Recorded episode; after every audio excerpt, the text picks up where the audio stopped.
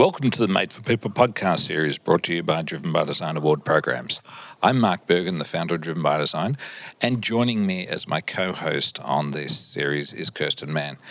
Kirsten spends a lot of her time with other product management executives, and she's taken the opportunity to interview them and bring to you the stories about how they're made for people, how the projects that they're working on are made for people, and how also the outcomes that they're creating are made for people.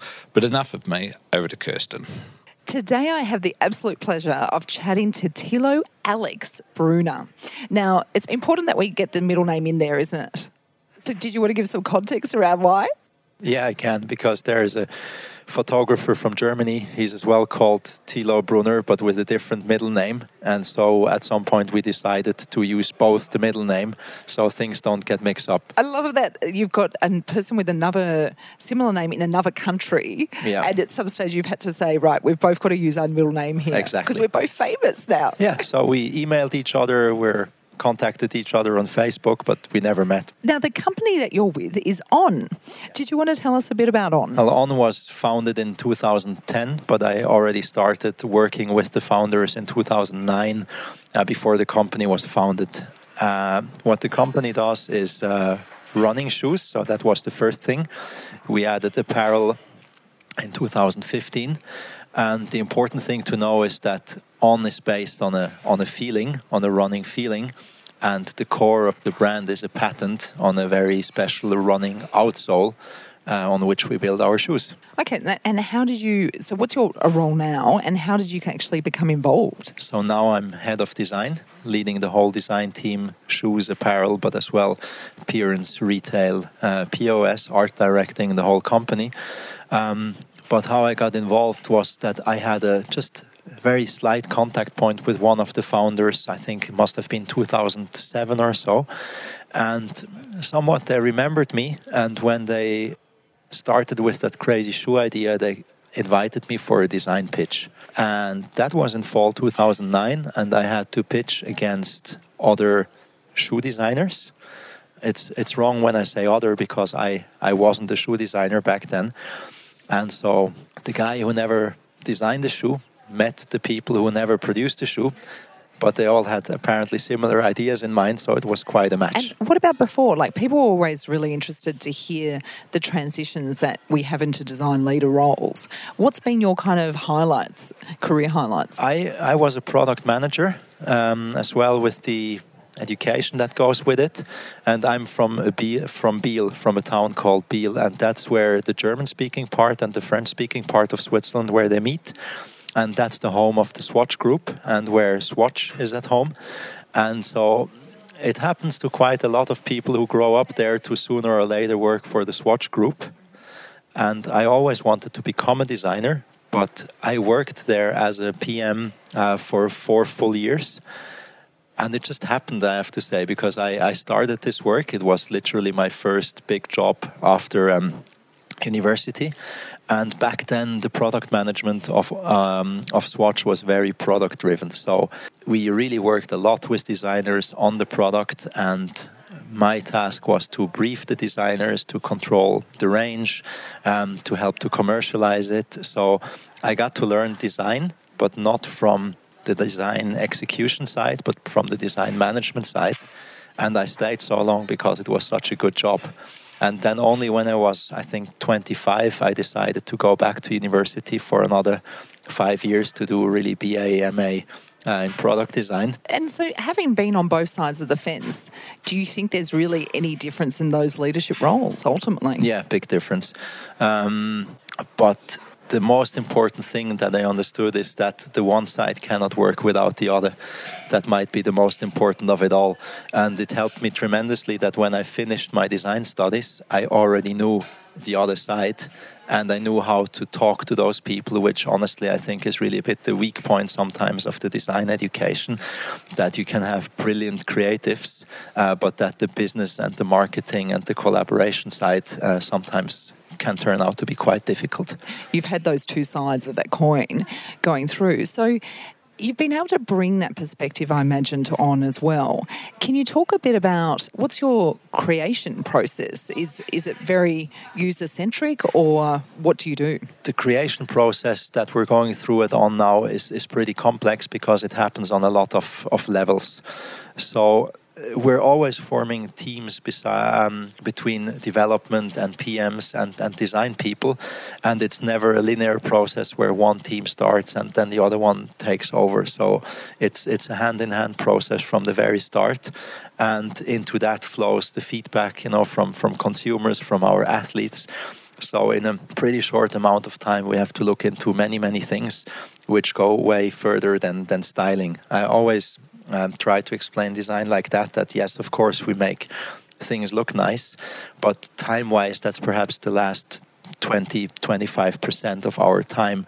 Until there, it's a pretty rational work that demands a quite logic, um, how do you say, a journey that you have to go through. Um, the aesthetic part, you know, it, it, should, it should become more clear when the product and the functionality and the use case is more clear. You've got a really interesting development cycle in the sense that digital products, it's all about being able to, you know, iterate, put something out, learn, iterate, and yet you can't really do that, right? Like, you've got to be careful in terms of um, producing a, pro- a physical product.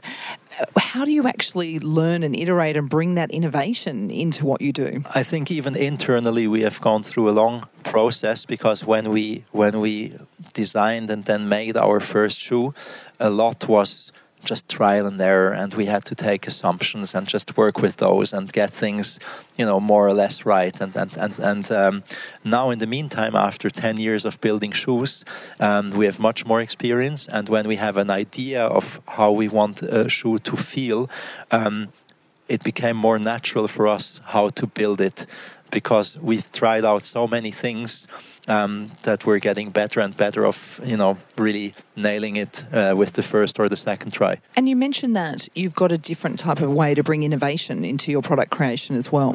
The difficult thing, I think, is to to to have that all done in um, synchronicity. Sorry, it's a very difficult word in English. Um, so things can happen at the same time, because we work uh, two years in advance. We're always two years ahead of the market. And so it's always trying to land ten planes at the same time on the same on the same landing strip. We hear that commonly in product as well, right? It's always that side. That happens on, on a lot of levels. I mean, it happens on material level, on engineering level. Your company is, you mentioned it's been ten years and that kind of cycles and things. So does it make it easier for you as a, a leader in that, um, with your exec and board, to understand the value of what you guys do? Yes, and I have to say it's it's really it's always been a pleasure to work with, with the founders from the very start. I found that the, then the four of us when when I uh, when I joined, and as well with the development people, we always had a very good common understanding of what, what the other people do. And I think that comes from the fact that we never, you know, saw like our own respective discipline as the most important one, but just we know that it only can work as a whole when everybody complements the other people. And while we can have very, you know, heated discussions about things, they're always extremely good. And without that friction, I think you, you don't you don't drive things uh, forward. And how how do you get feedback from people and users who are using your shoe? I mean, one is the internal feedback and development, which is which is quite instant, because now we built up all this experience. But then we have uh, literally testing teams, um, because there are all the lab tests, the machine tests, but those cover, let's say, the scientific part and the part which you can quantify very easily. That's that's that exactly that's lab testing. But then when we work on a new shoe, we have to give this out to the people that go running with it in the mountains, and that's quite a logistic behind that in the meantime. So the goal is literally to run the shoe several hundreds of kilometers in a very short time. So it's almost like a handover from a pair of shoe from one tester to the next one. One of the fantastic examples of actually getting people involved in your products and exposed to them is at the Product Management Festival. You're doing this amazing event. We once had T-shirts at a fair. They said, don't talk to me about my shoes, and what we meant was not, don't talk to me at all, but we meant we can talk as much as we want, uh, you just have to try them, um, because they really feel special. So for tomorrow at seven o'clock in the morning, we uh, we meet in front of the main entrance of the P M F festival, and there will be the On testing team waiting for you with several dozens of Ons, so you don't have to bring your own shoes. So what, hold on, so what if one hundred people turn up? Well, that would be a bit more than expected. Right. So you're expecting there's not that many people who are going to go on and get up at seven o'clock and come and do your shoes, but there'll be enough there. Yeah, I hope there will be enough. And I think it's a fantastic way of, uh, another example of just how do you get that user feedback and exposure at different places. So I love it. Exactly. And so I suppose part of this is, you know, having, we've seen um, design and product leaders typically have different frameworks, different tools to keep their executives and their boards across how products are going and what you're doing and things.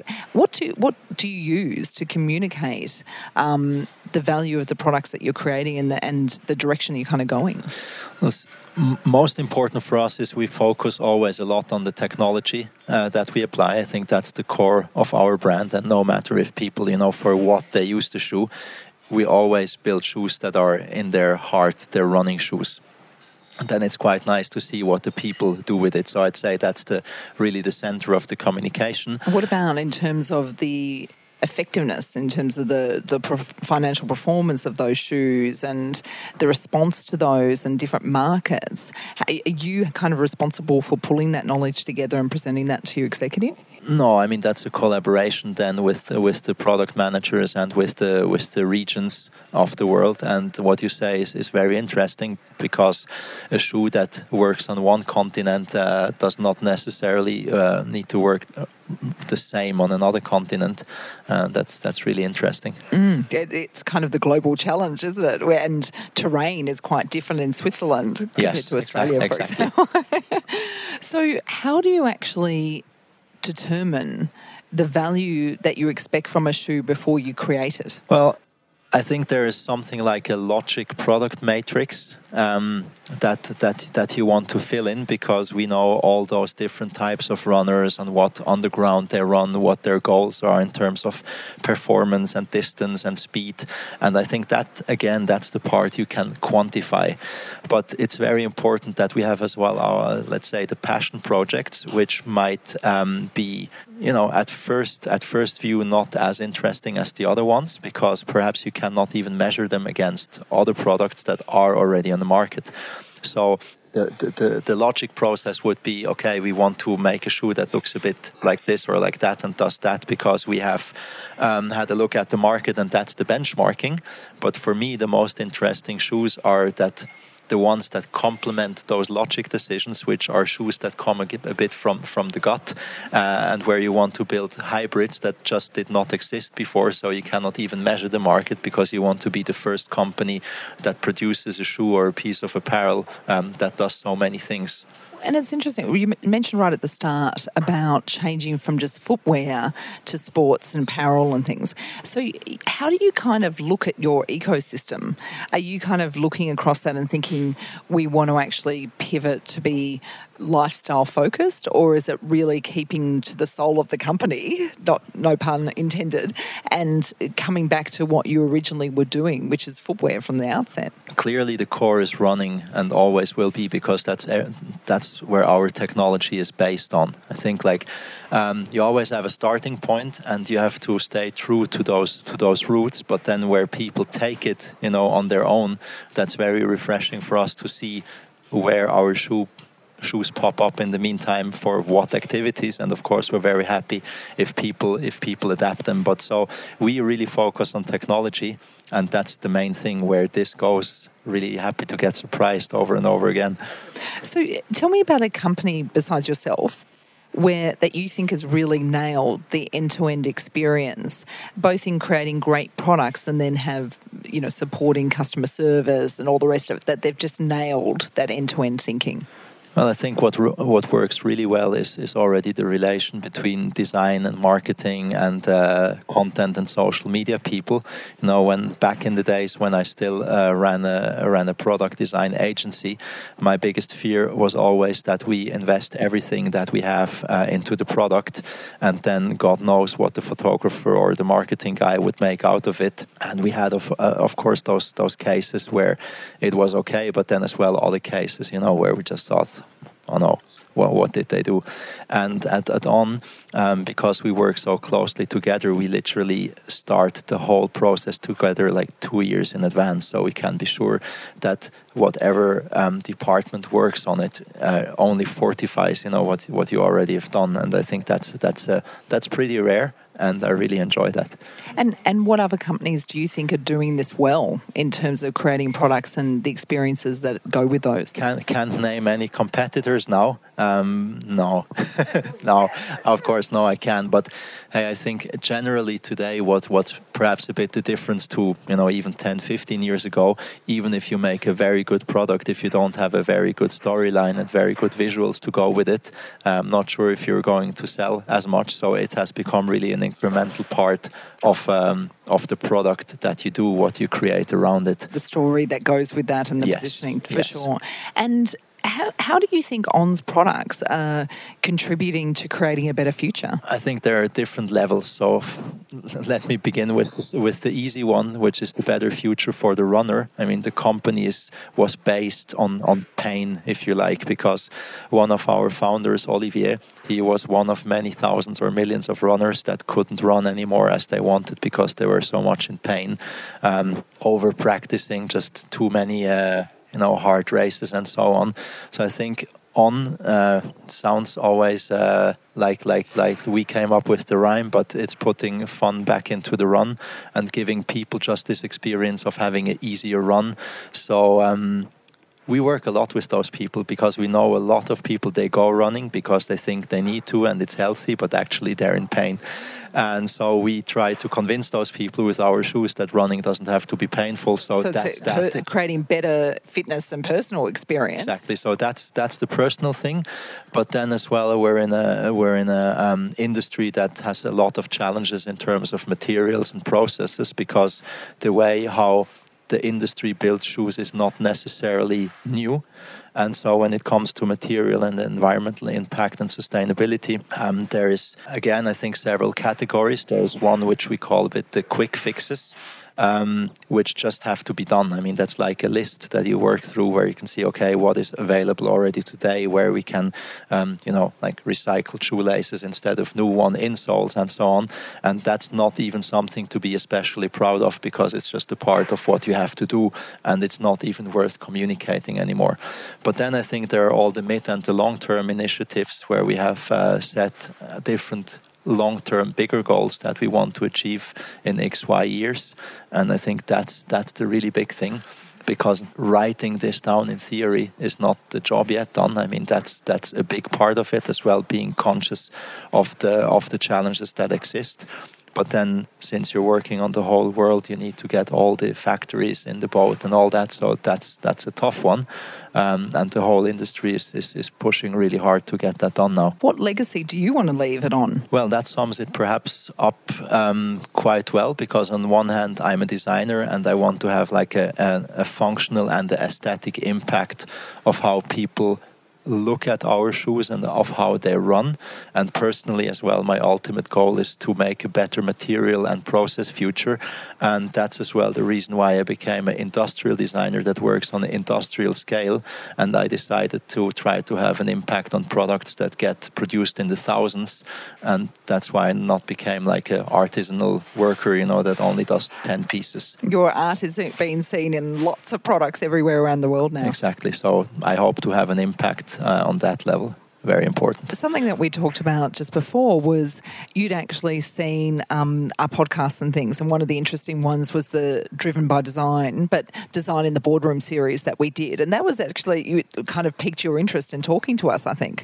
Yeah, exactly. That was what intrigued me, because um, I've I've been thinking about that a lot in in my professional life, but I've been as well a professor for product design at ECAL in Lausanne for ten years. Now I stopped for capacity reasons, but I like this title so much because I've always thought there are not enough designers in boardrooms, very simply because design is not, again, I, I really fight uh, strongly against the impression, you know, that we only make things look nice, but we are often at the crossroads of, of marketing and engineering and development, and then we make it look nice.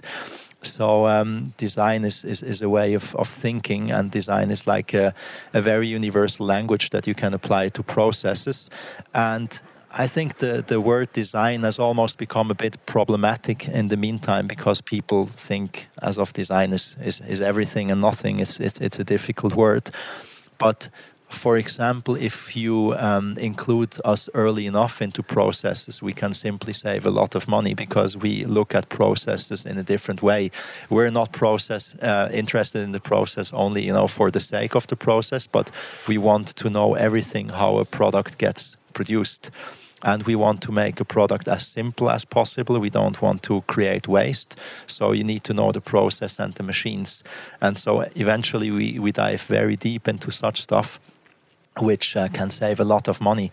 And I think it's always done a bit injustice to designer because people think they cost, but they always should be an investment and not an expense. If if if a designer has cost more money, then he will eventually bring back then it was a job wrong done. And do you see, like you mentioned that you're, you've been doing um, at the university for ten years, yeah. Do you see a change in the industry in, in this understanding, or is it just kind of still pretty much design is a lot locked out of the boardroom? Dramatic change in ten years. Um, when I started um, tutoring, I still had the impression it was, let's exaggerate a bit, a, a world with a lot of, of vanity and of young students dreaming of having an image of a chair published um, in, in, in glossy magazines.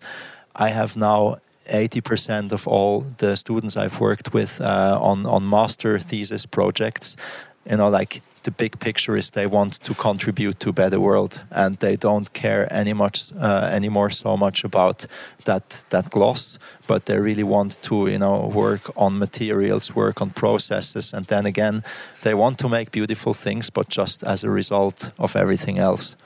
And that is just absolute music to our ears, because Mark and I are so driven about how do we create a better world through what design and what we do. So it's fantastic that you're actually seeing that kind of thought coming up through with your students as well. That, that gives me a lot of hope. Yeah, it's it's it's it's the best thing that, that happens to me over and over again, because you you really can see and feel that people want things to change, and we're always, you know, working in this very, it's very paradox as a product designer. Um, you make materialistic things, but perhaps you are part of this group of p- people who is most critical about having, you know, too many things or the wrong things. So that's always quite a left and right question. Well, Thilo Alex Brunner, thank you very much for your time today.